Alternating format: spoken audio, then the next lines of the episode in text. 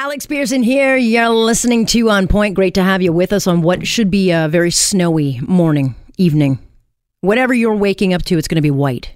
And it's going to hurt the people I'm talking to next more than it will be me. But let's bring them in now. There are global talkers Bill Kelly, who you can catch on uh, AM 900 CHML, Andrew Lawton, who you can always catch over at AM 980 CFPL. Hey, guys. Hey, how's Hey it there. going tonight? You, you you know you'll get hit worse than Toronto, so I'm just putting it out there. Well, Which is why I'm like really that, but- glad that my leadership debate was today, because if it was tomorrow, I'd be getting some calls from Doug Ford and Christine Elliott marooned somewhere between Kingston and Toronto. or He'd still he'd So still do it. He'd fortuitous. still do it. My, my, my my daughter went to to Western. You know that, Andrew, and it snows there ten months of the year. So I mean, God bless you. You know, so Yeah. Um, okay, we got a couple of big things to unpack, and we will get to the uh, big story out of Washington, Bill, because I want your your views on the tariffs. I think they're going to be devastating if they come to uh, fruition. But I do want to start with the PC leadership debate that you hosted today, Andrew, on your show. Good debate. Uh, they seemed a little more tempered today than last night. But here's a quick clip from. Uh, who, who I now call TGA because I keep forgetting her name, but Tanya Granic Allen. If we need to, we will rethink the way we deliver education in rural areas when there where there is under enrollment. Maybe we have to get back to a different kind of model that will encompass different different grades closer together, and that's fine. At the end of the day, though, we have when we talk about education, it always must come down to parental choice. music to my ears. But uh, what was your take, Andrew, on on this debate, and and what stood out for you? Well, for starters, there was a lot of agreement between the candidates, which may not make for the most compelling radio, but I think it actually should be encouraging for PC members that the leaders are, are going to have a, a fairly easy go at uniting behind whichever uh, emerges victorious. That clip from Tanya Granic Allen was actually in response to a question about rural school closures, which is something that has Yeah. had a, a pretty big impact around Six hundred the region. schools in this province have been shut down under this government. Six hundred. Yes, and, and, and it's one of these things, though, where it, it almost defies the standard conservative expectation because they aren't cost effective to keep open. A lot of these are under capacity. You could save a lot of money by consolidating them, but no one in the rural areas, who are obviously represented mostly by conservatives, wants to deal with the loss of, of these schools in the community. And, and Doug Ford actually deviated from PC policy a bit, which is, supports a moratorium on school closures, to say that he actually thinks we do need to look at this. He said, yes, you need to respect that schools are important to a community. It's also about dollars and cents.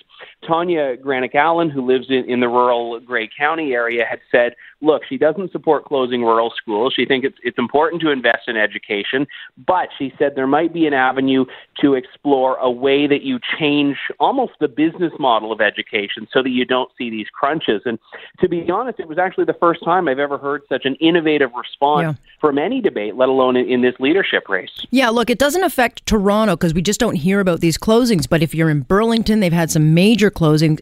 Outside of Toronto, there have been a lot of schools closed. It's not a big issue for whatever reason. It doesn't get big play. It's a big issue here, though, Yeah, Alex. yeah. It's not just a rural issue. There's a huge uh, debate going on in Burlington right Yeah. now with some of the closures. Aren't they It's closing down Lester B. Pearson? Yeah, Yeah. Alex, you know the you're, Yeah. you're familiar with the Hamilton area. There's a huge rural component to the to the Hamilton GTA area. Or the the Hamilton G, and and and it's a concern here as well about what's going on, and there there's a call here for a moratorium. So this, this it's it's going to be an issue Sure. regardless of where we are. Yeah, I, I tend to agree, and I don't think people realize how many schools have closed. Um, your takeaway from the debates? I mean, I am I am convinced we now know like it's going to be one of the two being premier, either Doug Ford or Christine Elliott. Um, that's who we're looking at. I don't think Tanya should be ruled out, but she's not going to win. But I don't think. I mean, I think she could be a valuable voice, but I don't think she can win because she can't get elected. But I think the I two. will say Yeah. her support will mean a lot in 100%. determining who becomes the winner. Yep. I mean, that poll that came out this week had Doug Ford, Christine Elliott at 38 or so percent. Tanya Granic Allen, if she takes, you know, 15 percent, she could theoretically push someone over the finish line. Yeah. Here's what I what I will say about the debate today. I think Caroline Mulroney performed better in this debate than any of the other two, which isn't really saying much because she wasn't there. Yeah, that was funny. It, but I think that was a mistake because she had a really bad night last night, Bill, and I do think she could have made up for that uh, yeah, today. I was surprised when I look at Yeah. some of the results on social media. They said, "Oh, she was much better than the TVO debate." And I said, "What were you watching?" yeah. I, I mean, I, I, I was talking with our, our friend Alan Carter from Global TV today, and he said, "I said, what'd you think, Alan?" He said, "Well, she wore blue, but she was beige. I mean, she was very open. There was nothing to it. Uh, she looked, she looked concerned. She looked intimidated. I, I, I know she's a brilliant woman. She's got a great track record." But you know, it was as if she said, "Oh my God, I got 90 seconds of what I'm going to say. I got all these talking points." yeah, and that's the problem. It's they've got her stuck on stock talking points. Yeah. Not ready for prime time. Well, I think I'm, I'm sure at Yeah. some point she's going to have her brilliant political career, but not not yet. no, and I think she needs to realize she can be herself, and the people managing her have to let her be herself. Yes, exactly. Yeah, that's the mistake because she is a very smart and accomplished woman, and I do And, think. and I agree with yeah. some of the talking points. I mean, you know, Tanya Granic Allen. I mean, she came out punching and she hit everybody in the face at one time or another. but but she's really she's stuck on two different issues. Obviously, it's the sex ed thing, Yeah. And the fact that she's she really got she's got a hate on for Patrick Brown. And I'm, I I was watching that last night and I'm thinking, why are you wasting oxygen on this? He's not a factor in this race yeah, he's anymore. gone. Get You won. it. you won. Get over it, okay? Move on. I what are you going to do? My my my takeaway from the whole thing from last night's debate, and I, I I listened to the, a good part of what you guys did today, Andrew, and it was great. But you're right; they were a little more conciliatory than they were. But the whole thing was, when you look at what happened last night, is there was a whole lot of we hate Kathleen, we hate Patrick Brown.